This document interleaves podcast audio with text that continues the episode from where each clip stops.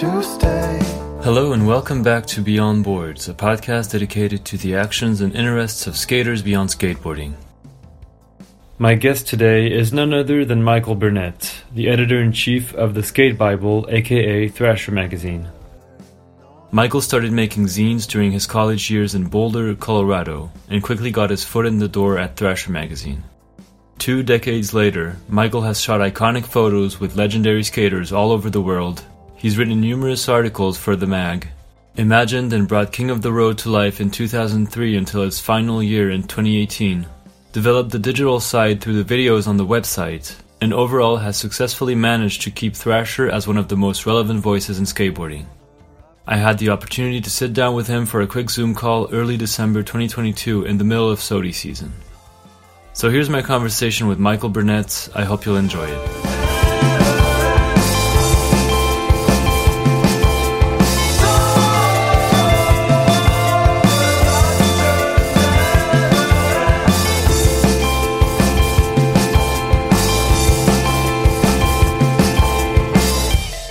Yeah, thank you so much. Uh, big fan of, obviously. Uh, Thanks. So yeah, I'm really stoked uh, to get to talk to you. It's an honor. Thank you. Sure. Yeah. Thanks, man. Especially in, uh, right now, we're in mid- the middle of uh, SOTY season, so I'm, I'm sure it's a busy time for you at the mag. Yeah, totally. So yeah, I usually start my episodes the same way with every guest, which is to I ask them basically where, where and when they started skating. And um, so I know that in, in your case, you grew up in Texas, right? Uh, right? Is that where you picked up a board for the first time? Mm-hmm. Totally. And so so you started skating, and then uh, I think you moved to Colorado, and that's when you started getting into journalism while you were studying. Uh, yeah. And uh, yeah, can you take me through maybe some of these first uh, formative years of skating and getting into photography and journalism maybe? Sure. Well, so yeah, I grew up in Texas in the eighties, and uh, Texas was really cool because it had its own skate identity at that point. Mm-hmm. There was a company called Zorlac that was from Texas. Yes. It was like spooky skulls and stuff like that. And um, we had pro our own pros in Texas. So like as, pretty soon after I started skating, I started learning about that stuff. And it was, I lived in a small town, but a couple times a year I would get to go to Houston or Dallas, which is a big city. Yeah, yeah, yeah. And they had, uh, they'd have pro contests. So pretty early on, I got to go watch pro contests and see the pros, and like you got to see like your guys, which were like the Texas guys, and they were pretty gnarly and like no nonsense type of skaters. Mm-hmm. And uh, so that was that was cool just to have like a vibrant scene where it felt like, oh, like here it is, like it's not something off in California. Like at least a little bit you could see like the what you thought of as the action or whatever. Right. So that yeah. was really cool. But it was the eighties, so people didn't skate very long back then. So by the time I was seventeen, most of my friends had quit skating. So yeah, the last couple of years of high school were pretty pretty harsh just because skating by yourself mm-hmm. with nothing to skate, that, mm-hmm. those kind of vibes. And then I moved to uh, Boulder, Colorado to go to uh, the University of Colorado. And then that was uh, like night and day. It's like a beautiful place. Lots of people doing cool stuff. I found a whole more skate friends than I ever had growing up. So that awesome. Kind of gave me like a hard reset on skating. Mm-hmm. And so we, let's see, the summer of ninety-three, they built, uh, so you, for your readers who are younger, like there was almost no skate parks. Like mm-hmm. the concrete skate parks are from the seventies, and then those were all gone by the end of the eighties. And so the skate parks when I was a kid were like half pipe, like you'd go to a warehouse and there'd be mini ramps and maybe like a pyramid street course, really basic, but mostly built around like wooden ramps. But in the early nineties, the public skate parks started to happen again. So they were building a skate park in Boulder. Mm-hmm. So that summer, Tim Payne, the ramp builder, came out, and me and my friends, how they built the skate park was like, okay, who's going to build this? So me and my friends helped build the park. So okay. we had a little shitty, it wasn't shitty, it was fine, but it, we had a cool little metal skate park, like half pipes and street course. There's footage of it in Welcome to Hell. Okay. They like Brian Anderson does a rock and roll on the bank to wall. It's like blue metal. He skates the vert ramp at night. Mm-hmm. Donnie Barley skates it too.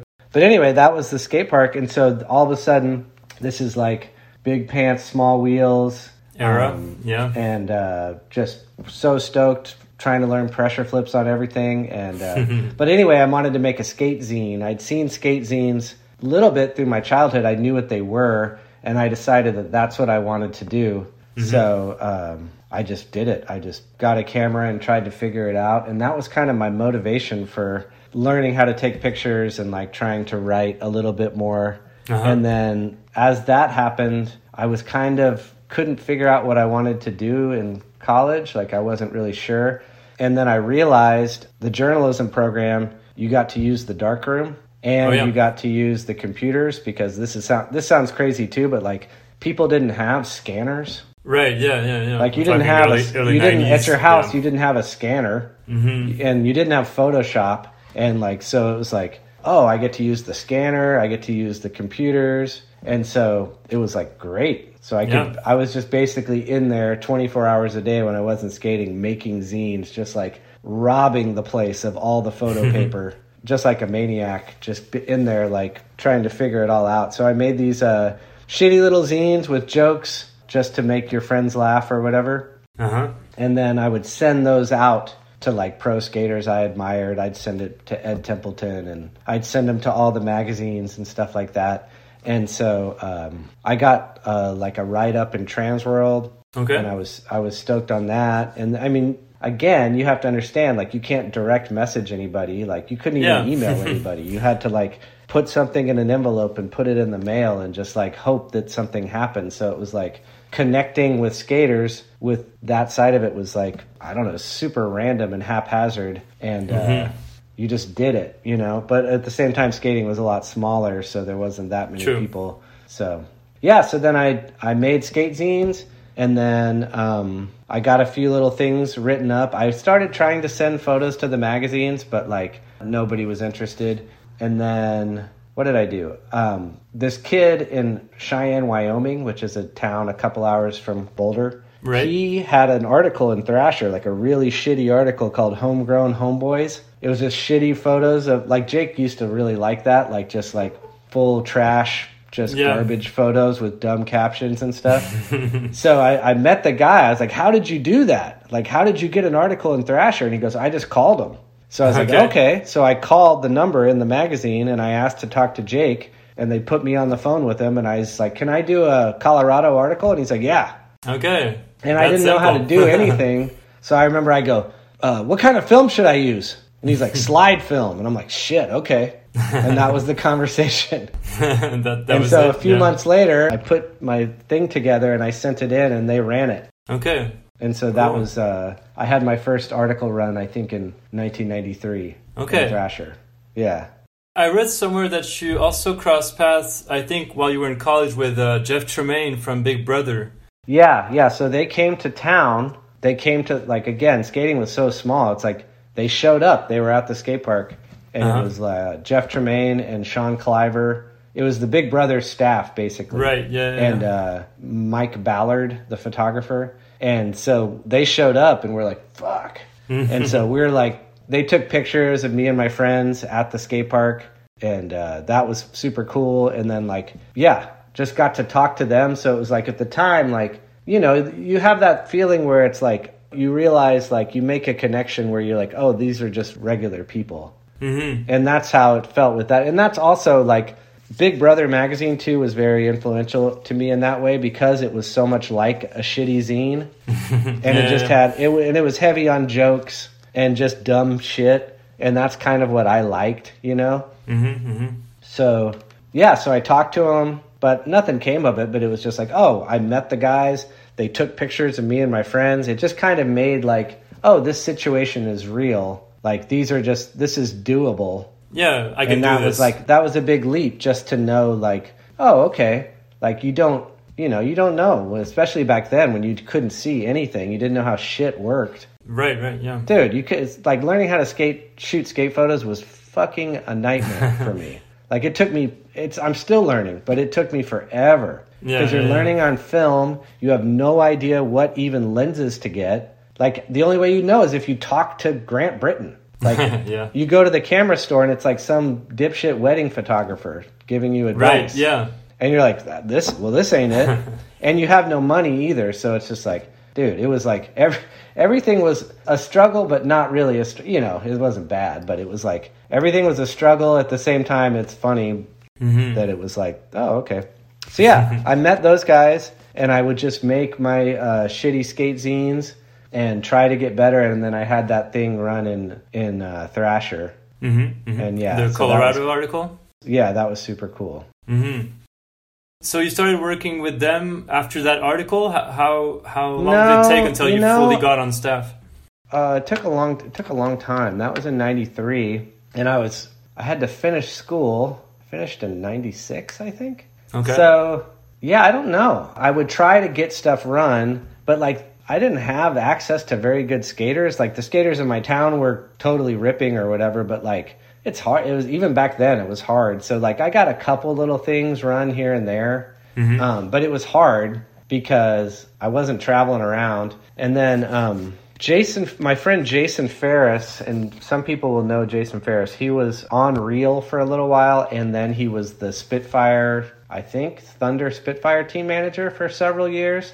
Okay. He was in Colorado the same time I was. Him and his buddy Texas Dan came out from Kansas. Mm-hmm. And uh, lived like in part of the crew, this really small scene. Like skating was so dead in the early nineties that like different people like banded together around like nothing just to be able to skate. So right. Colorado was super cool in that way because like all these old old guys from Cedar Crest on the East Coast moved out, and then like Mike Frazier would come through and skate the vert ramp. Uh-huh. Like it was like skating was like pretty small, but you felt like oh like I. There was a time where I felt like I've met every skater my age, which was not true, but that's what it felt like because you'd yeah, see yeah, the yeah. same people for so long. Like, I met you when I was thirteen, now I'm twenty-five, and here you are again. And it's like there's there, – and there was this gap, too, where there was no children. There was no little kids at all. Mm-hmm. Like, everybody was, like, the same age, and then there was no new kids. So yeah. Anyway, I would just try to do this stuff. So Jason Ferris came out, and then he was like – he wanted to go to California – Mm-hmm. and try to be sponsored and do that stuff.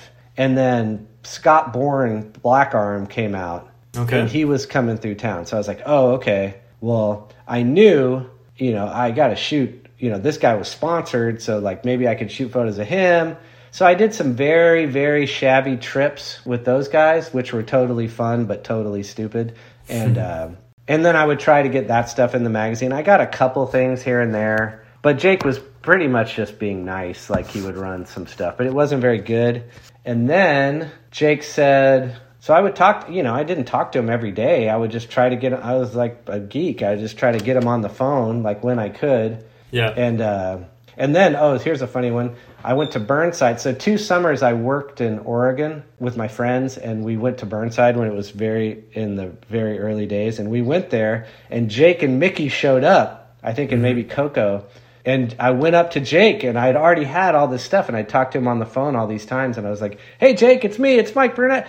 And he's like, like nobody was home. He shook my hand and just like moved off. I was like, okay. Wow. Like I'm not going to connect with him here. But anyway, so I tried to get all this shit run. Then he finally called me up. He's like, hey, they need somebody in the sales department. Do you want to work sales at the mag? And I was like, fuck no, I don't want to do that. Okay. Which was like... Looking back, I was like, I had nothing going on. I don't know why I said no, but I was like, nah, I don't want to do that. But I did not want to do that. Okay. And then a little while after that, he said, hey, if you move to Southern California, we'll put you on a retainer. Okay. And so I was like, okay, we like we need a photographer in Southern California. So the idea was that I was a photographer and I had to move to like L A, San Diego. So that's right, what I did. Yeah, because the mag is in San Francisco. The magazine was in San Francisco, and they hadn't had a guy on staff down south for a few years. Right, right, right. Okay. Yeah. So you were working in the as the like SoCal guy, basically, as as you said. Yeah. And so then you became the editor at large, kind of like you were doing a lot of different things, like photography, yeah. of course, but also articles here and there. I always did. I I never was just like a photo jock. Like I always right. was doing articles. That's what I liked to do. Okay. So like I, I was always like I had a separate. I wasn't just in the photographer list. I he always gave me these funny titles, and I would have funny titles in the masthead, and they changed over, over time. Here's the thing: we don't have any meetings at Thrasher. We still don't. Like there's okay. no meetings. There was no like, hey everybody, like never. It was just all just like, I, I guess we'll figure this out. So like, uh, so I would just do more and more and more and more. Like I wanted to do stuff. All right. I wanted to do was work on the magazine and come up with ideas and like do shit. Like that's what I like to do. That's what I still like to do. So yeah, I was always doing stuff. And then, you know, I'd pitch different like department ideas and different, you know, like there's a bunch of, bunch of shit at the ma- in the magazine that like, oh, that was, you know, I, I kicked that off or whatever. Mm-hmm. And then I can't remember what year this was. Luke Ogden was the photo editor and he left. And then they just didn't replace him. But mm-hmm. I was kind of already doing some of that stuff. But right. again, we didn't have a meeting that said, you're the photo, ed-, like nothing. So I, but I was already kind of picking out a lot of the photos. So that was just like, okay. And then like, you know, we did King of the Road in two thousand three. So that was like, totally like that was all me, like, hey guys, I got a dumb idea, you know. So it's like I was always adding shit on, yeah, because I like to, like, there was never like, hey, you need to step it up. It was like, hey, what about this? Hey, what about this? What if we did that? You know, like that's just kind of my personality. Yeah. So yeah, so anyway, I've been doing the same kind of shit that I'm doing now, fuck, maybe twenty years, fifteen to twenty years, but there was never like a meeting. Yeah, it's but interesting, like, yeah. But yeah, like, it's just like, you know. And a lot of it before was I would get super bummed when they would fuck shit up, like, the guys in the office. Because, like, you have to also imagine, I didn't see the magazine early on. Mm-hmm. And so I would be like, I would see it when I fucking came in the mail. Like, oh, shit. And there'd oh, be, yeah. like, these fuck-ups and these errors by the dudes in the office sometimes. And I would just get livid because, like, I was just trying to like make the magazine as good as I could, and it was like they'd fuck up somebody's name. A lot of times, this is funny, but not funny at the time. Jake would clown people in the captions a lot. Yeah, yeah. That was the thing he enjoyed doing. So he'd be like, I was working with this guy. We went, we got this big trick, and we're ever so hyped and got the photo. The photo turned out sick. I'd put it in there, and then Jake would insult the dude in the caption, which is a... Wow. Uh, There's a certain charm to that, but uh, at the time, so basically I would bug the shit out of everybody. Like, what are you doing? Let me see it. Can I see it? Can I see it? Can I see it?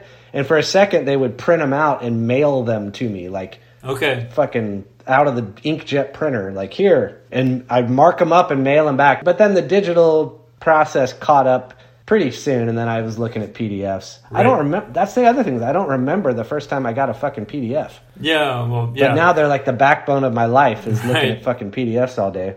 So yeah, it's a very gradual, gradual, natural, organic, as you young people would say. Very fucking organic process to do what I'm doing now. Yeah, yeah, yeah. And so, so when Jake uh, passed away in twenty nineteen, that's when you uh, became the editor-in-chief, right? That, like, did you have a meeting at that point? That kind of we did not have. No, we never had meetings. No, there's no meeting, dude. So it is fully horrible, devastating. Still yeah, is, of course, incredible bummer. But work-wise, it there was no change. Okay, you were already in that seat, kind of. I yeah no there's no there's absolutely on the paper the paper process of making the magazine there was an, absolutely no change. Okay, I mean there's a huge fucking hole left in the organization when you lose somebody like the people that we've lost. Yeah, yeah. But day to day, me at the desk, it's exactly the same. Okay, yeah, and there was no meeting. You must have gotten this question a lot throughout other interviews you've done, but uh, I just wanted to ask you, like, um, if you had maybe one a trick that comes to mind as, like, something that's, like, the gnarliest thing that you've witnessed uh, as a photographer. Um, one thing that came to mind for me is, like, the, the Ollie Jaws did in Lyon in France uh, in twenty fifteen. Mm-hmm. Uh, I think you took the picture from above the spot. Uh-huh. So that's one thing that came to mind, and also the Dane Berman fifty fifty in, in Philly. Mm-hmm. Uh, I mean, there's plenty of other ones, of course, but like if if you had to pick just one kind of gnarliest session or trick that comes to mind, what would it be? I think probably that Dane Berman thing. Oh, yeah? Because like you kind of knew what Jaws could do. Mm-hmm. Like you knew that he could splat like that. Mm-hmm. So Jaws was a way, way more of an... We went there twice. We right. flew to France twice. Because he fucked up his knee the first time, right? Yeah, he did the fucking splits and yeah. tore something in his knee. And then we went back. So that was like, but like, can Jaws take the plummet? you're like, yeah, he could do that. Yeah. He could yeah, do yeah. it all day, you know? He's probably not going to hit his head, you know? Like, you're like, okay. The Dane Berman one was a lot more nerve-wracking. Mm. And again, I mean, he could have gone over the side. I didn't really think he would, but um, we got the same thing, though. We flew there just for that trick, which is just, that's just super nerve-wracking. Yeah. And then we got kicked out in the first forty-five seconds. Oh, wow. By the security. Damn. So we're like, fuck, all right. But they were setting up some sort of event there at Muni. Yeah, yeah. And uh, so the guys were either distracted or just didn't really give a shit about kicking us out. And then he tried it for like an hour and a half. Oh, like wow. two hours. He just couldn't roll. He couldn't stand back up. Like, he rode off the end. Yeah, yeah, yeah. But he never, he never missed the grind. He never almost went over the side. So it was like, you get kind of comfortable, but it was just very, it's like, it was very tense. Mm. It was a very tense feeling. You really, really wanted him to do it. Yeah. And I don't know, it was like the traffic. There was a bunch of people. It was obviously very dangerous. So that one was that one was very exciting. That was yeah. that was fucked. Yeah, yeah. I, yeah. I remember seeing the My War on it. It was pretty sick. Yeah. Yeah, yeah. So that was super cool. So I was very, very fortunate to get invited to go shoot that. That was really cool. Yeah, yeah, yeah.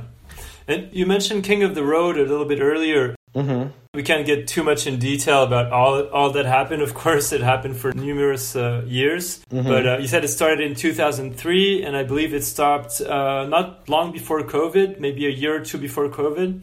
Um, I think the last fuck. I think the last season aired twenty eighteen, but we shot it in twenty seventeen. Okay.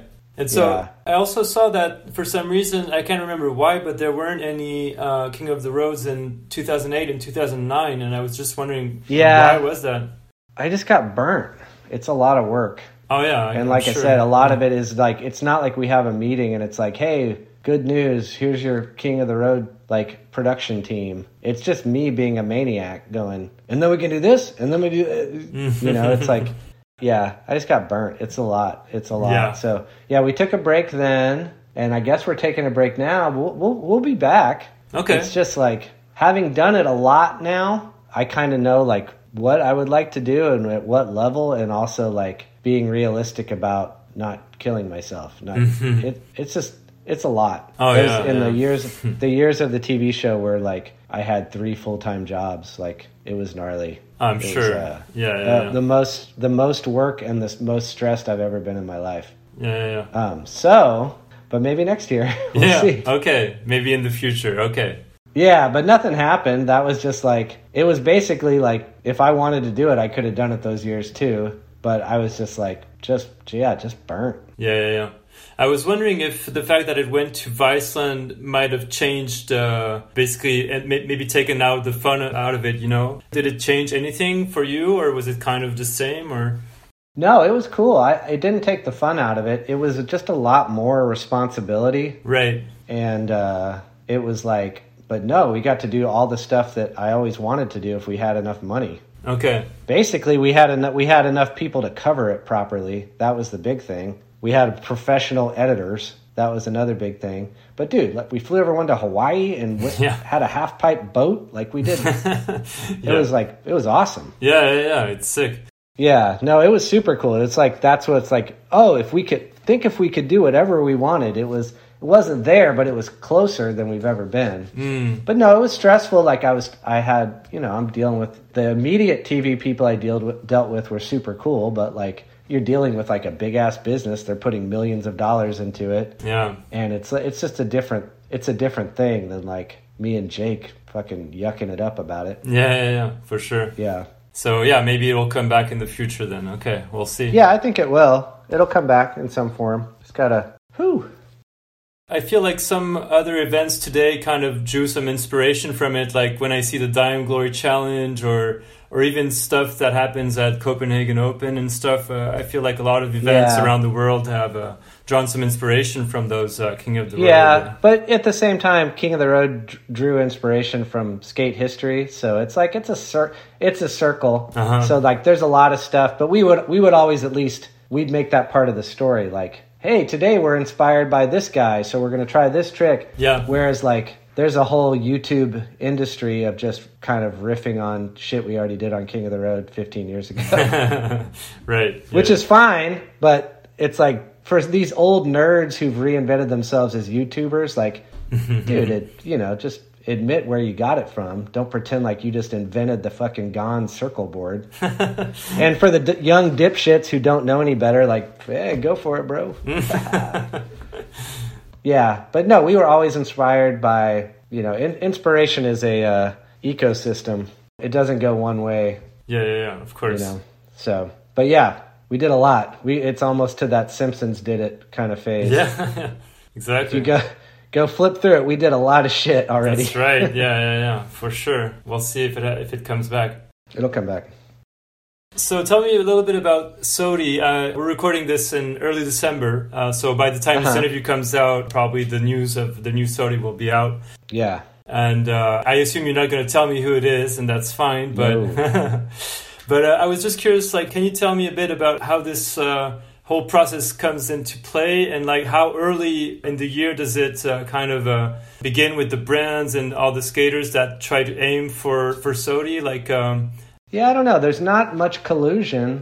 Well, here, here's the other thing. Skater of the Year is also an evolving thing. It's like you can't really compare like ninety-two to two thousand eight to today. Right, of course. Like everything changes. So all I could, you know, we're pretty, we keep it as a black box for the most part. Um, but what I can, can tell you is that we're big fans of skating. Mm-hmm. We are working on cool projects with skaters always.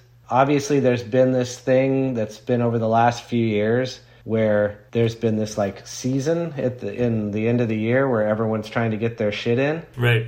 I wouldn't say that we're like, I don't know. We don't we don't sit around and go, no, no, bro, wait till November. Like we have we put stuff out all year long. Yeah, yeah, of course. So it's like, and we also just you'll never. No one's ever said if you do this, you'll get Skater of the Year. Like yeah, there's, there's not a recipe. There's no plan. There's no meetings. There's it's there's no like. So um, it's funny because people think they know all these different things, but if you actually look at it, if you actually, a lot of people's ideas of that there's this formula or there's some pattern or there's some trick or whatever, it's like, I don't know, maybe, but I mean, look, look at the history.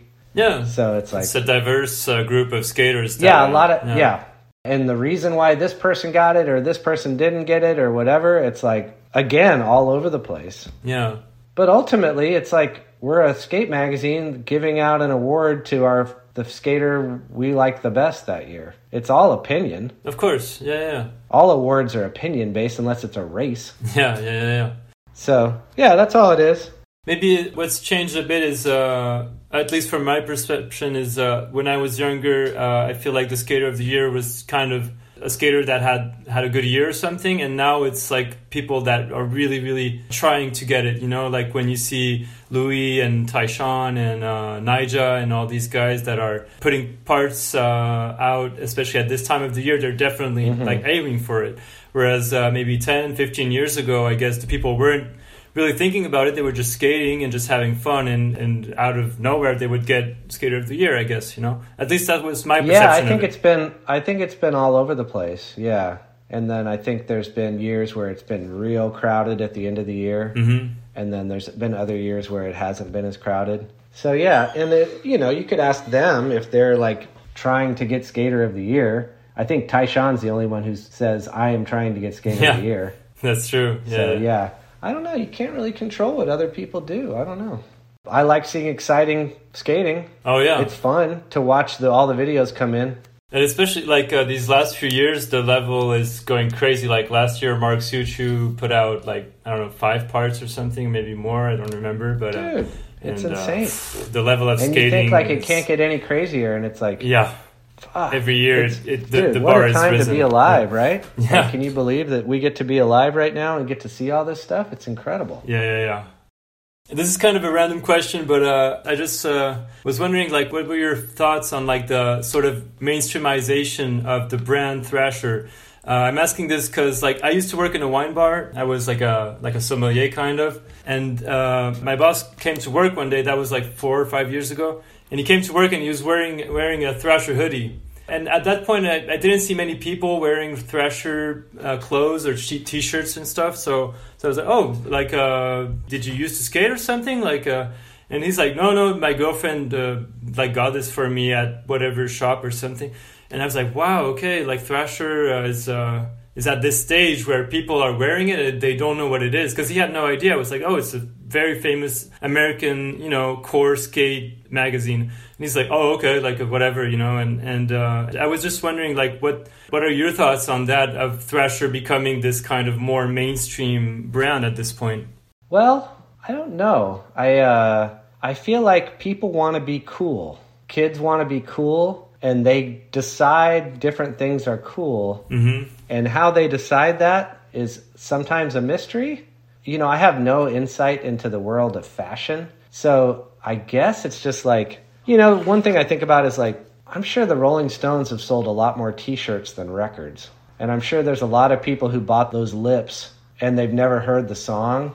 And I guess maybe that's what it is. It's just been Thrasher's been out here for forty years doing cool shit. And then people decided that they liked that. Right. I don't know. It's like we didn't we didn't change anything that we did. Yeah, you didn't, didn't plan this. We didn't chase yeah. it. We didn't like reinvent like, okay, now we're going to do like, oh, you fuck, you like the shirt? Like it's weird. But like, I don't know. As you get older, you're just like, I don't know. I wanted to be cool. People want to be cool. Yeah. They think that's cool. Maybe next year they, they something else for sure. Something else is going to be cool. Mm. So, but I would like to think, and this could be totally delusional, is that they they know that even if they not everybody knows, but that behind it is something that's really cool and authentic yeah. and has a lot of energy and heart to it. And just like those fuck Exile on Main Street's a hell of an album, mm-hmm, mm-hmm. but it's, not everybody's going to buy it and listen to it. So it's just like, from that perspective, like, I'm just like, you know, when I was a kid, if you saw, if I saw a girl with Vans on, yeah, I was losing my mind. I was like, holy shit, I got to meet this girl. Okay, okay. Because no normal girl would wear Vans. Yeah, yeah, yeah. Okay. And that was a sign that, man, she's cool. Maybe she's in a band. Maybe she knows about skating. Okay. So it's just like, people just want to be cool. Yeah, and like, yeah, yeah. you can't control it, you know? Yeah, it's become a cultural phenomenon, kind of. Yeah, and if if anything, like if I feel like I've gone to a lot of skate shops and they've said like, yeah, the Thrasher gear helped us get through that last year. And my boss, Tony, does stuff nonstop with shops right now. Like we have a free sticker sheet for just skate shops in the new mag that's out right now. Okay. And we're going to continue to do them. And it's just like, I don't know. I mean, I'm trying to think of like, you know, what are you going to do? Yeah, it's out of your control let's at this stop, point. Yeah. Cut them off. No more shirts. yeah. The kooks might wear them. you know, they're not going to like it. The random people aren't going to like them forever. Mm-hmm. Yeah, that's, that's move true. On to, move on to whatever else. But, like, I like them. I'm going to still wear them. Mm-hmm. You know? But, it, yeah, it's a trip, man. It's a trip. But, like, any trend is a trip. Let's, uh, you could you could pick any fucking trend in the in the world or in skateboarding and go, what the fuck is this? You're like, why are they doing this all of a sudden? They're like, I fuck if I, fuck if I know. Kids just like it. Yeah. You know, like when you're a kid, remember why you pick something out? I like it. I don't know. I just like it. I like that skull. Yeah. Looks looks cool. I feel cool. I went to school and I felt cool. Mm-hmm. So I am one hundred percent behind kids feeling cool. Yeah, yeah, yeah. Everyone deserves to feel cool. And if buying a Thrasher shirt makes you feel cool that day, then please, please feel cool. All right. So I also was wondering, like, um, years ago, like, uh, there were other mags in business, basically. There was Transworld, that was, like, your main competitor. And today it feels like Thrasher is, like, the only kind of left uh, American skate mag. I mean, there there's skate mags all over the world, but most of them today are digital. Not many mags are still doing print.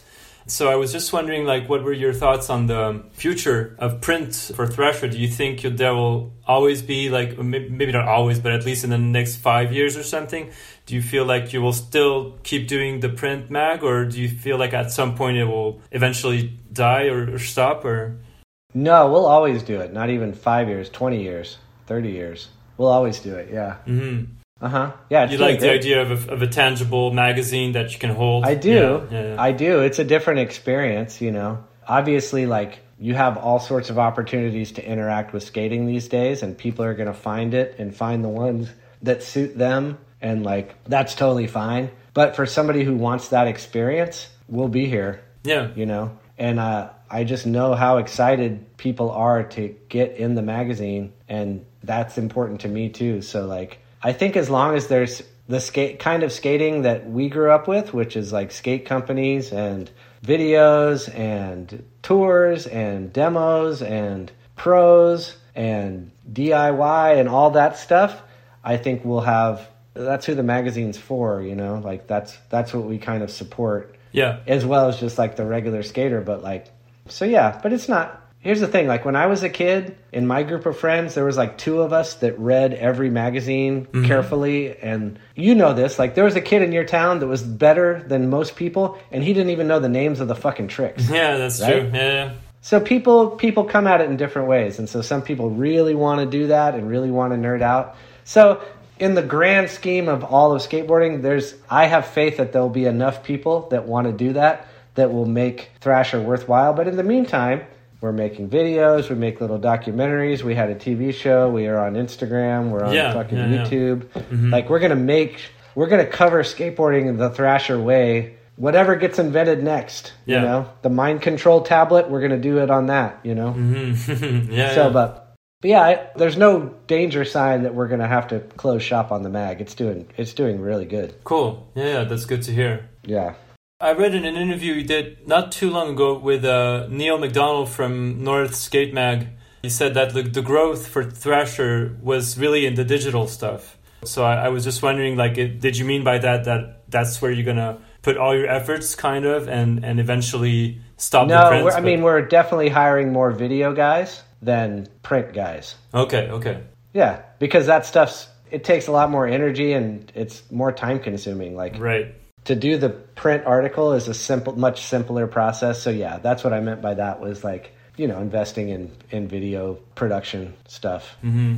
making more little shows, going on more trips, doing more little funny things. Like, and that's just, that's where everything's at, right? Yeah, yeah, yeah, absolutely. The magazine is fairly simple to make compared to all that goes into making a video. True, yeah, yeah, yeah. Yeah. This is kind of a side question, but linked to that one is it's kind of, I read this Vice piece that came out a few weeks ago about social media, and it, the title of the piece is so, Social Media is Dead. Basically kind of saying that it's eventually going to, in the very near future, all die out, kind of like uh, Instagram, Twitter, all of those social media that we were still using are kind of going to disappear. And I was wondering what were your thoughts on that, and do you think that it will impact uh, your work at all at Thrasher? Yeah, I don't know. That's a, I, I didn't read that article, but I mean, there's who thought that you could kill television? And mm-hmm. television is still huge, but it's not what it used to be. Right, yeah. So I don't know. As far as just like media theory and where we're going, I don't know, but I, I think you can probably agree that we've re- entered an era of a little bit of fatigue of social media. It's too much. Yeah, yeah, yeah. It's just too much. We don't need to see it all the time. You just don't need, you don't, you, maybe it's not good for your brain to have that much. It's overstimulating, and then it's like every, everything is understimulating. So, you know, I find it pretty hard to believe people are going to start setting their phones down and doing something else. Yeah. Just because it's like, it's basically operates like a fucking slot machine. Yeah, you know? Like, exactly. Uh, because it gives you little rewards. Mm-hmm, mm-hmm. It's like it plays on not just your passive intake of things, of needing to be entertained, but it's it's an interaction that plays on your emotions and your your chemicals. So yeah. I don't know. I don't know what it would be replaced by. But you already see like there's some shit where you're just like, we don't need. Do we need to do this? Like there's some people in our in the skate media world that we're in where you're just like, dude, enough. Like I don't need to see this again. Yeah, yeah, yeah.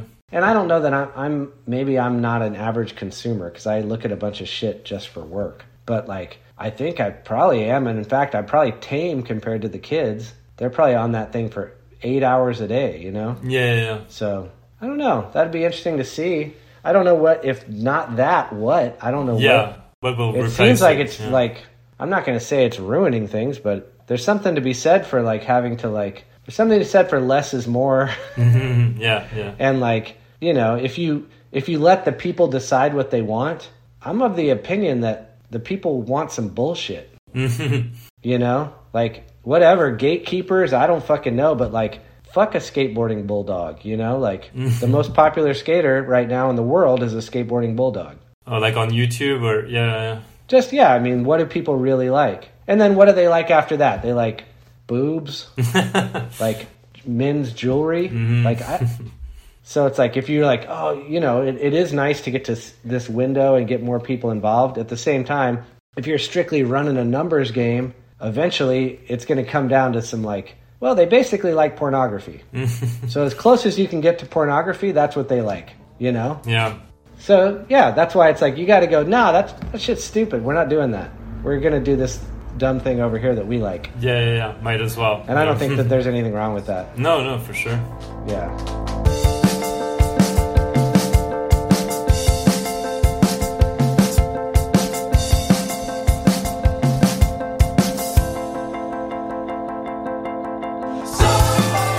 Also, just a question about uh, I saw this piece that uh, I think it's a few years ago. It's called Over It, that was run in the mag about skaters that are sober. Mm-hmm. There was uh, like Ave, uh, Reynolds, uh, Guy Mariano, Arto. I think even Tyshawn was in there, even though I think he just never drank. Uh, but yeah, I was just I loved that piece, and uh, uh, I used to drink a lot, and uh, I quit drinking three years ago. And uh, that piece and listening to interviews of skaters like on the Nine Club that have gone sober has definitely influenced me in my decision to quit drinking. So mm-hmm. I was I was just wondering what were your thoughts on like doing pieces like that on um, like mental health, basically on taking care of yourself. Yeah. And uh, do you think you'll do more of these in, in the future? Or?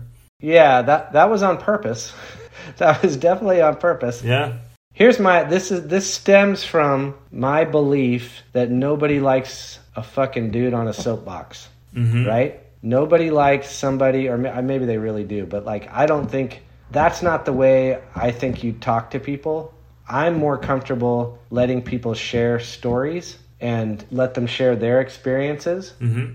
And then that's a way for you to take or leave what you want. I don't think you can tell a kid, you can't tell kids shit, mm-hmm. but you can give them examples. And if these are skaters that they're interested in and they want to hear these stories, then they can take or leave what, what this person says. And that to me is, that's how I've approached a lot of stuff. Because it's not going to be like, hey, kids, Thrasher here. You know what? You should really think about, you know, what? How do you write that? Yeah. Like, what are you going to do? Yeah. So, yeah, that was that was an effort to share people's stories about their struggles with substance abuse and addiction and things like that. Right. And we've done, I've done several other things that are like that. They're not quite as heavy as that one. Okay. But we did uh, Skaters with Jobs. We did Skaters in Love. Oh, yeah, yeah, yeah. I remember and, that and one. And I just yeah. did one, I just did one called uh, Down for Life. Okay. And it's this, the idea, all of them is basically you have the same set of questions and you get to hear different people's perspectives. And that comes from Skaters with Jobs is, okay, how do you navigate loving being a skater and realizing that that's not probably not going to be a career path for yeah, you? Yeah, yeah. Because mm-hmm. most people, you're, that's not going to be a job. And I think that's hard for a lot of people because we get so invested in skating. And maybe you thought you were going to be pro. Maybe you thought you were going to be this, you're going to be that. And a lot of it is fucking luck. Mm-hmm, like yeah. whether it's going to happen for you is luck and timing and like other things. So that was like, I talked to diehard skaters about their jo- how they, it was basically like, you realized you weren't going to be a pro. Now what? Mm-hmm, mm-hmm. That was the story. And then we did uh, Skaters in Love, same thing. It's like, this is me trying to share things with the kids. Mm-hmm. It's like, what's it like to have a relationship? What's it, what does that mean to meet somebody and fall in love? And how do you navigate those things? But I'm not going to write that out in a fucking rule book. I'm not going to like, there's, it's impossible. So I'd rather interview these people that are interesting and they're stars of skating and let them tell their stories. And you can take it or leave it. Mm-hmm, mm-hmm. And then the Down for Life was a, it was a skater of every decade. So we had a nine-year-old up to a seventy-year-old. Okay. And we asked like the same things, but it was the same kind of things. It was like, you know, basically like, what do you love most? When were you happiest skating? It's the, it's the stuff we go through. You go through it. Like if it's hard to stay, I'm a skate rat, bro. I'm just out there fucking grinding. That's hard to do for your entire life, and your motivations and your, those things change. And that's what that article was about. Okay. It was like, okay, here's, how does a nine-year-old see this? How does a twenty-five-year-old see this? How does a forty-five-year-old see this? And it's all the same questions, but it's like, because that, that's the kind of stuff I'm interested in. I'm yeah. interested in like tapping into like basically just like, how do we live our lives and be happy and, and, you know, do what we want to do and be satisfied? And those are the bigger themes that I try to, I tiptoe around as I'm writing about cricket grinds and shit. Yeah. So yeah, that's what that is. That was a very long answer. Yeah, again, yeah no, but I appreciate that. That yeah. was basically, I've lost a lot of friends to drugs and alcohol, and I felt like, I'm like, how do I, how do we talk about this? And yeah. that was my best, that was my best answer. And I'll continue to do that. And I continue to ask people these questions, and I ask people about racism, and I, but I just, I'm not going to be like, yo, racism is bad. Yeah, yeah, yeah. Like, what do you, you can't write it. Like, if you write it, you sound, unless you're like a, one of these, you know, super academics, they can probably pull it off. I can't, I can't do that. And I, but I want to talk about these things. So I let other people explain what they've been through and what they've learned. And that's valuable to me. Absolutely. I particularly appreciated that piece. Yeah, it was very, because like, I, I guess if a, if a fifteen year old kid reads that uh, Tyshawn is sober, for example, I feel like uh, that could be a big influence, you know, to know that the coolest skater out there doesn't drink, you know, and uh, you don't need one hundred percent to drink to be cool and to be an amazing skateboarder. And that's the thing is like, there's no like, I don't know, like the skateboarding's sloppy. Skateboarding's like a messy endeavor. And there's like, I don't think you should pass judgment on people. And like, I just think people are, people are learning, people are figuring it out. So it's like, because you tell a story of Tyshawn, that doesn't, doesn't mean in the next article, there can't be some guy doing a beer bong. Yeah, of this course. Is just, yeah, this yeah. is it. This is like life. And I don't think, I think to like overly sanitize it is just like, I don't know, like, dude, have you seen what the kids can see on the internet these days? Yeah, no, true. Yeah. All right, so we're going to wrap it up pretty soon. I have uh, just some like friends questions that I'm going to surprise you with in a, in a second. Okay. I was just wondering, like you, you said earlier that when you were in the middle of King of the Road, you were you basically kind of uh, got burnt out basically by uh, all the work you were doing. And uh, and yeah. your your Instagram handle is actually burnout. And uh, I was wondering, like, how, how do you stay sane, basically, to do everything that you do? Because I'm sure it's uh, it must be quite stressful at times to be editor-in-chief of, uh, of Thrasher. I mean, it's, it must be a lot of responsibilities. And I, you've been doing it for a long time, so you probably yeah. just grew into the role. But, uh, yeah, how, what do you do, like, on a day-to-day basis to keep sane? Like, do you, do you exercise? Do you eat healthy? Like, what, what are your secrets to keep a stable life, basically? Yeah, I don't know. I kind of bounce back and forth between those things. Yeah, I I uh, I try to go skate. That's a, that's a big one. Yeah, yeah. Try to roll around with some friends and laugh. I talk on the phone every day with some close friends and just shoot the shit because I work from home. Right, yeah. I've never worked in the Thrasher office. I'm in a garage. I've done twenty-five years in a garage by myself. That's amazing, yeah. So like remote working was nothing to me. I've always worked, I've always done this. So yeah, I talk to friends, go do stuff. But dude, I, I do get burnt out. I get burnt out all the time. I get frustrated all the time. Like it's just, there's, I don't, I'm not like a, some perfect specimen of like, of work life balance. I work a fucking lot. I'm sure. Yeah, yeah, yeah. I work every day of the week and I always have. Damn. So yeah, that's what I do. And if you see me in L A, I drove two hours there and I'm going to drive two hours back. So it's like, I'm either in, yeah, it's gnarly. Yeah. I don't know, but uh, I try to, I drink these gross smoothies I make sometimes. Okay. Try to stay, try to stay healthy. Yeah, yeah, yeah. You have, I don't know. You have kids, right? So I, I, yeah. I guess also having a family kind of changes your sense of priorities and, and maybe one hundred percent you have a, a, yeah. a different perspective on Thrasher and, and work uh, once you have a family, I, I guess. Yeah, no, for sure. You can't, you can't blow it when you have kids. Right, exactly. You have, there's things you have to do to not blow it, and you can't be so selfish, and you, you've got to like think about like, what should I be doing right now? Mm-hmm, mm-hmm. And mostly you should be not blowing it. Well, let's wrap it up with the friends questions. So I have, okay. I have a bunch, but uh, they're, they're all pretty fast, so we can go through them quickly. Sure. I'll be brief. Okay.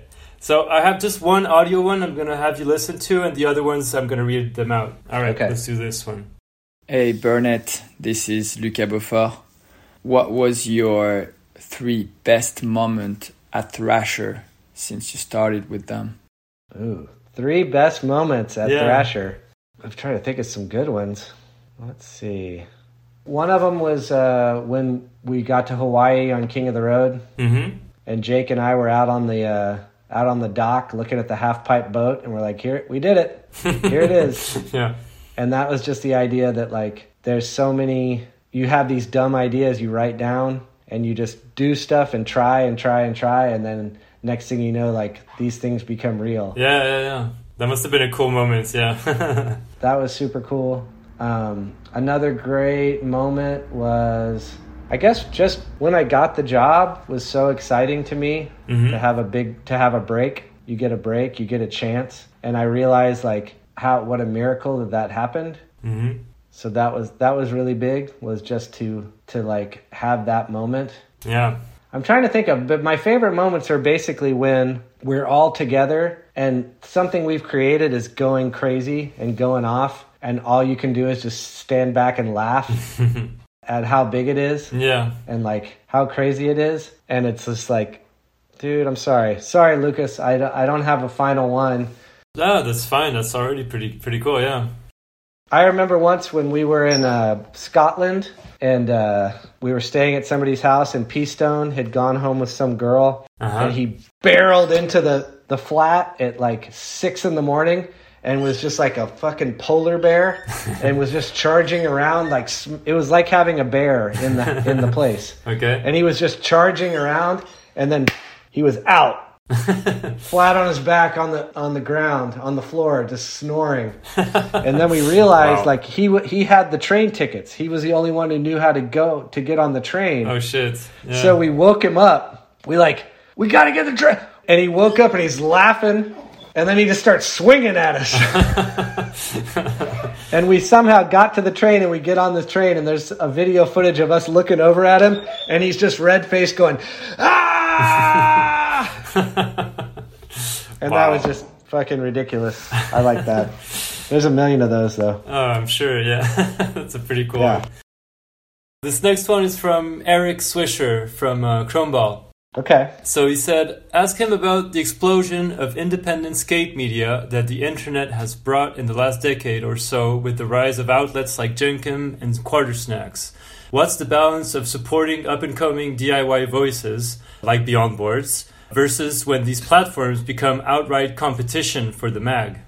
Um, well, I think I like people that are making stuff, like people who are actually like, creating, because it, it takes a lot of effort to actually create material. Mm-hmm. So like the outlets that are like, you know, they're about their crew, they're about their scene, they're they're covering skating in their way. I think that's really cool. I'm not as excited about um, punditry, which basically means people that just take things and basically repackage or talk shit about stuff. Because like if you've gone... If you've made all this effort, if you've gone to these spots to get these tricks, to film these clips, it, it means something. Like you have a relationship with these skaters. Mm-hmm. Like these aren't pop stars that you just like pick apart. So I think that you have a different level of engagement and respect when you actually work on things and make things versus just over on the side,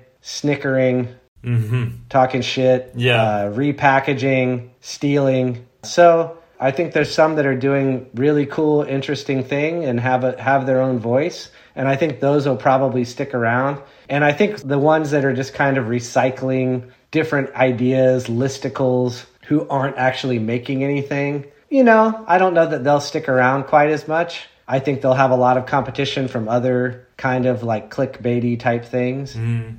So I don't know. I think people should do what they want though. Yeah, yeah. I think nobody, nobody, nobody's got the rule book about what skateboarding should be and what you should do. So you should do what you want to do. And it doesn't matter what I think or what Thrasher says. You should, yeah, you should do what you want to do. But come on, don't be lazy about it. Make a good effort. Mm. Like actually make some shit. Don't just steal GIFs from videos other people made and then turn it into your little funny jive stew or whatever you got going. All right, this next one is from Joel Curtis from the U K. Mm-hmm. He asked, what is your favorite U K skate photo or tour memory? Do you have something that comes to mind? Um, let me think. I've, I haven't been there that much. Honestly, it was that same, this is the U K, this isn't London, but uh, when we went to, one of my first trips out of the country, we went to Scotland with Peastone, right, and yeah. Peastone knew people all over, so I went on a trip, so all the only way I got to go on trips for like the first ten years of Thrasher, me working there, was if an advertiser paid for me to go. And so I would go to the content, I would go, so in this case, I, two summers in a row, I went on a tour that somebody paid for, like okay. to, for to do an article, and then I would just go and find where the contests were, and I had no money, no credit card, no hotel, and I would just cruise around. And uh, so that was one of the first summers. So I went, met up with Preston. We went to Marseille. We went to Germany. And then we went to Scotland, to uh, Glasgow mm-hmm. or Edinburgh. Both, maybe. But yeah, that was super duper fun. Pre-cell phone, riding the trains. We went to uh, Livingston, which is a famous uh, skate park in Scotland. Mm-hmm.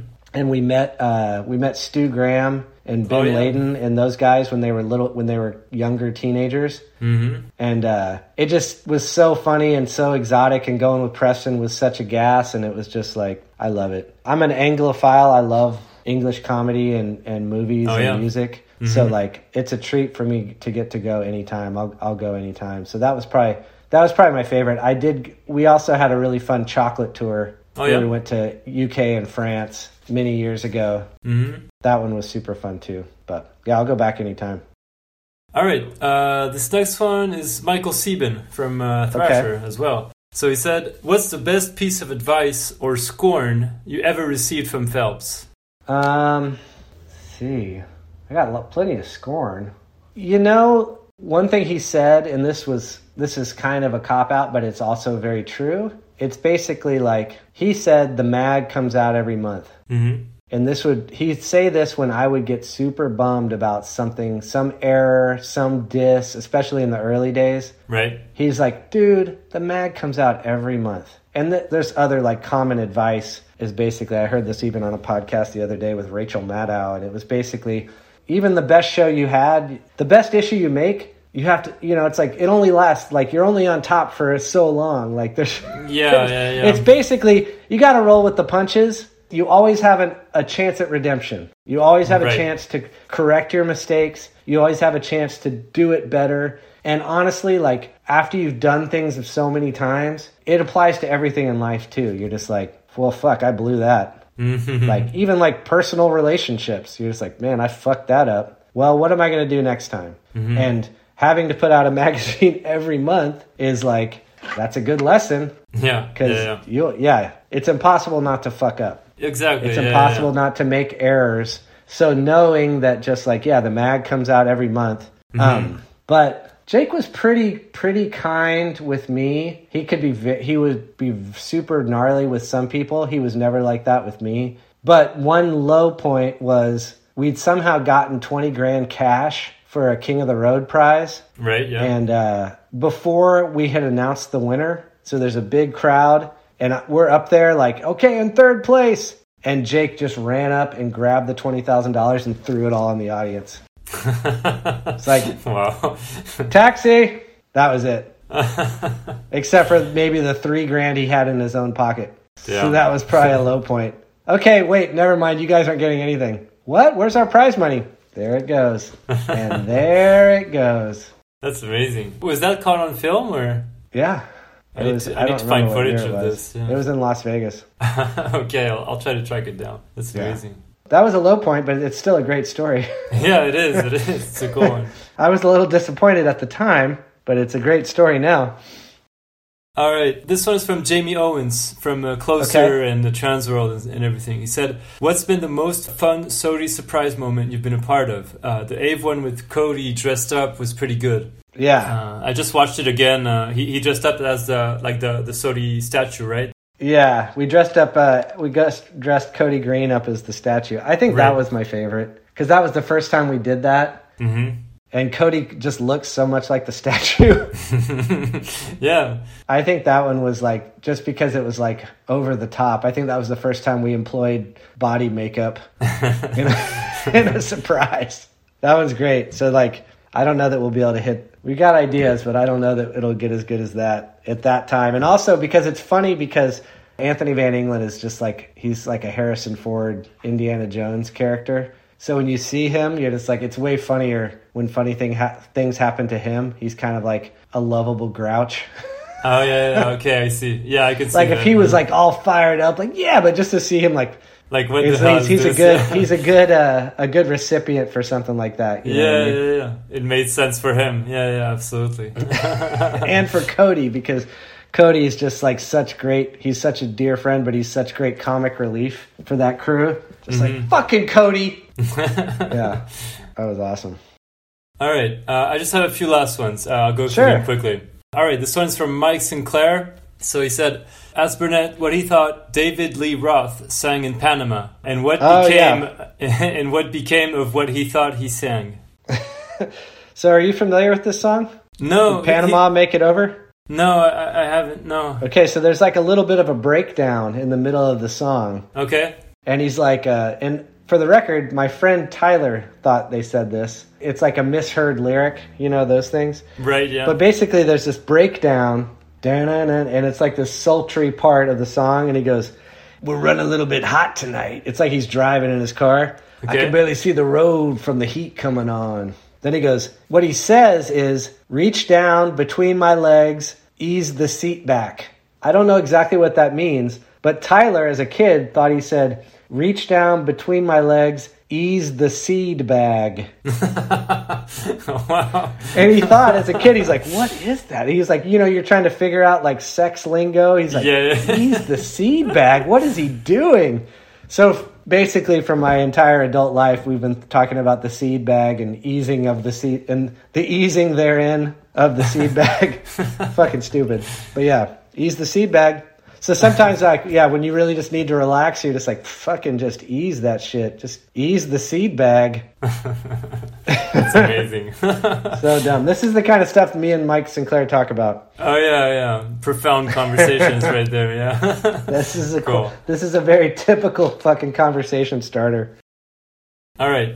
This one is from Aaron Me- uh, Meza. Yep. He said, if you can discover a tape of substantial, never-seen-before footage of any pro and from any era, who would it be? Dude, we talk about that. This is a very typical Aaron Meza question. uh, dude, unseen footage. Any pro, any era. Yeah. Well, see, there's several pros when I was a kid that you know were that you knew where they were the most awesome, but they really never had videos. Okay. That's yeah. where you're just like, about this guy. You know what? It's a toss-up. If we want to go way, way back, I feel like I would have been very stoked to see like somebody like Alan Losey or John Gibson in their prime, because okay. they were so killer, but nothing. They're only clips and contests. So I would have loved to see those guys. But then kind of more modern, I would have, I mean, you just want to see the camera on Julian Stranger. Oh, yeah. Because he's just a camera-averse dude, mm-hmm. and you see these little snippets, you're like, God damn it, he's so bitching. Yeah. But, like, that's the guys. Like, the guys who are too... They, they're not too cool. They just don't care about bullshit. Yeah, yeah, yeah. So mm-hmm. you just want to see them. They have to be captured on tape. And that's how Grant Taylor is, except for he's he's a pretty good sport, and okay. he's, like, a, a real pro, but or, like, Peter Hewitt. They'll do it again for you. They don't want to, but they will. But, like, okay. those guys who are like, what? Like, don't even ask me. Don't even ask me to do that again. You have to respect that. yeah, yeah, of you course. Know? You can't force them, of course, yeah. So, yeah, so, like, way back in the day, like, Billy Ruff, Alan Losey, fucking Mike Smith, those dudes I would love to see, John Gibson, I would love to see just some, some tapes of them. But then, yeah, in the modern era, Julian Stranger, I don't know, like, who's who's the rippingest, most elusive dude? Like, I mean, honestly, Simon Bannerow, he's yeah. in that category oh, yeah. for me. I mean, he's a pro, he's out there, but like the guys where you get the feeling they're doing a lot of skating when the camera's not around. Yeah, and for instance, there's uh, Kevin Rodriguez. I'd love to see more footage of him. Yeah. I'm sure he yeah. skates a lot more than what actually you see in uh, in videos. And soul stuff. Skaters. Can we call them that? Soul skaters? Yeah, yeah, yeah. Uni- unicorns? yeah. Sasquatch?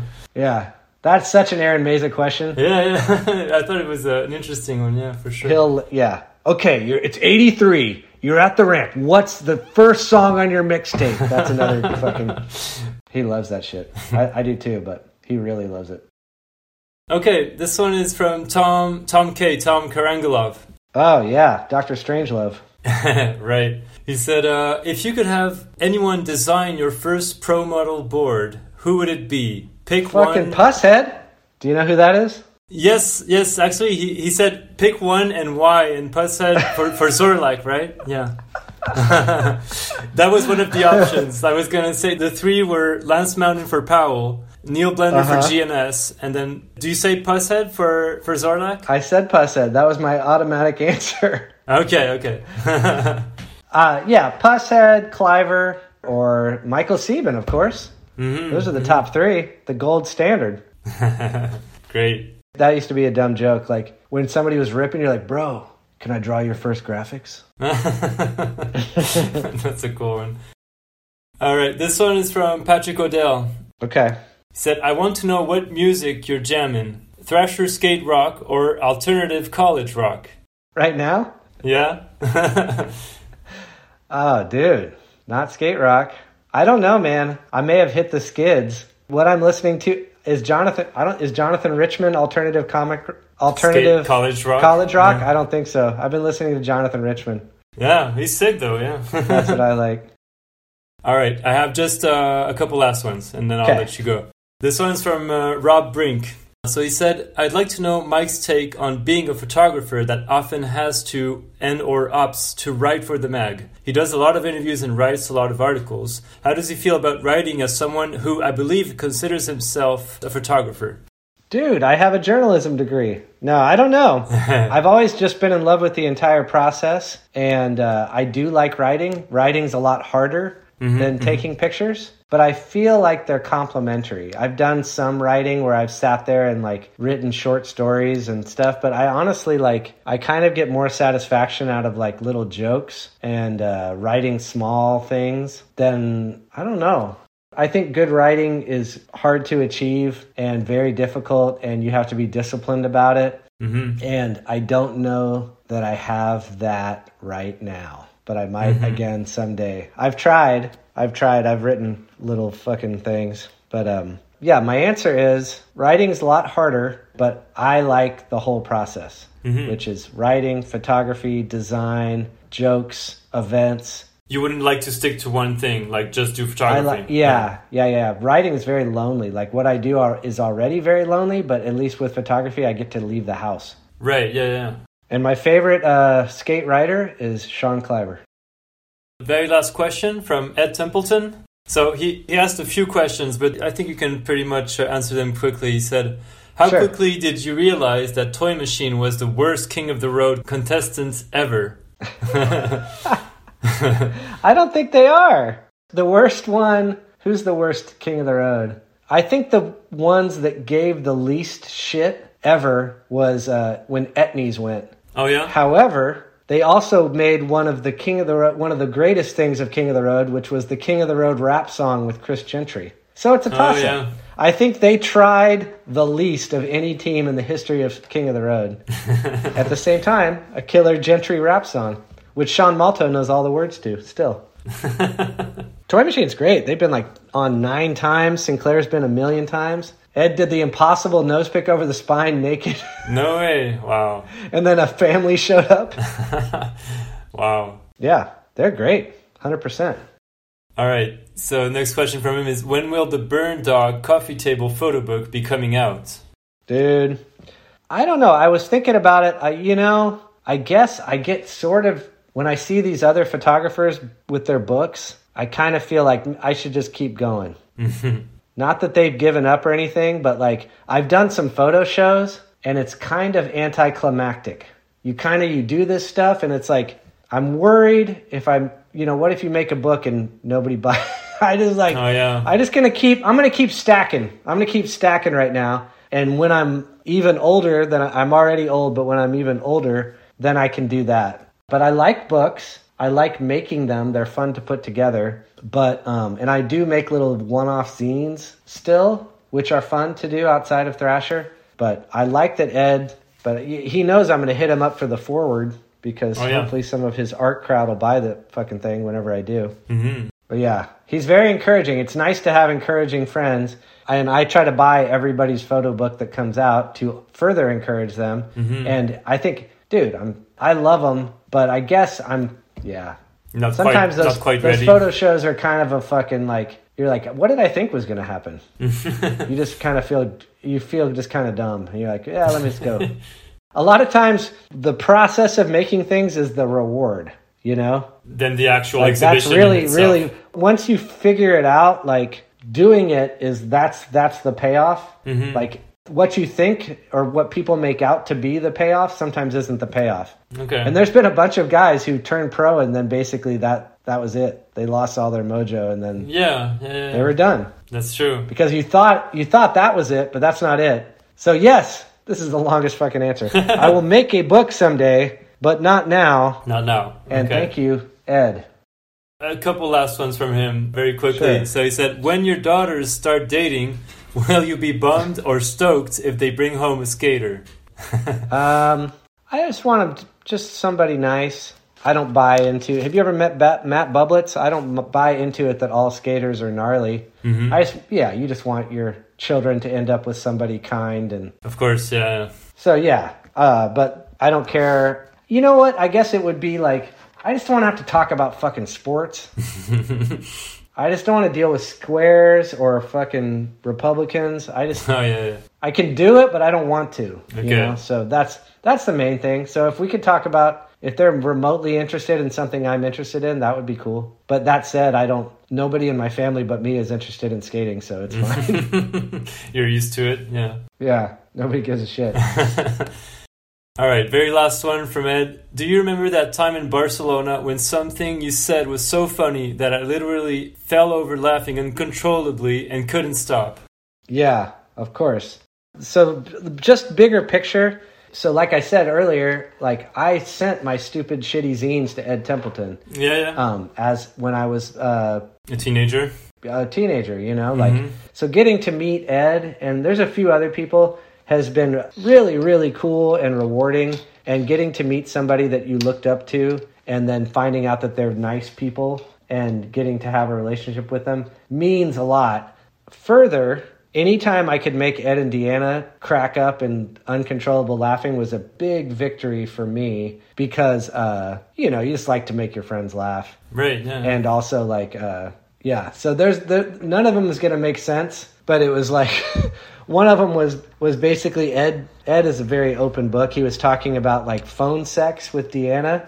Okay. And he was carrying on and Deanna, he's Deanna's there. And I'm like, and then I said, yeah. And meanwhile, Deanna's folding socks. And he just, something about that struck so true that they just, they were cried, dying laughing. That's cool. The other one was like about a turd burglar graphic okay. that actually became a, a toy machine board. And it was just, that was just like, that's the thing. When you go on these trips, it's like going to camp. I don't know if you've ever been to camp. Yeah.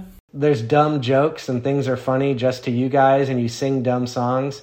This was before iPhones. This was more true. But in the old days, like, dude, I went on tr- a trip to China and we were like, it was a week and a half of whistling.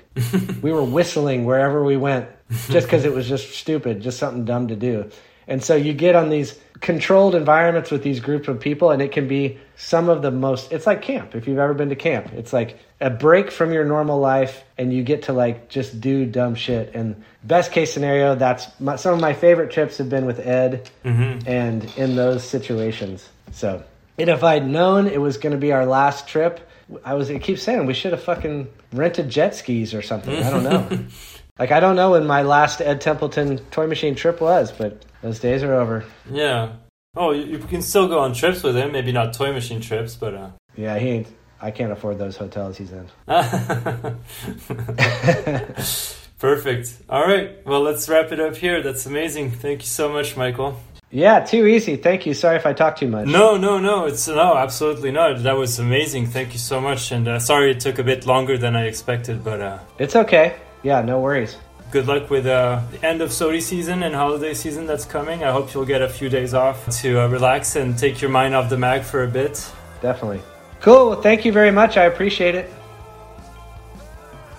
That's it for my conversation with Michael Burnett. Follow Michael on Instagram at Burnout. Check out some of the old King of the Roads Thrasher did up until twenty eighteen on YouTube. Obviously, go visit thrasher magazine dot com to get your daily fix of skateboarding news, videos, interviews, and more. And while you're on there, subscribe to get the print mag in your mailbox. Thank you for tuning in. See you soon for a new episode of Beyond Boards.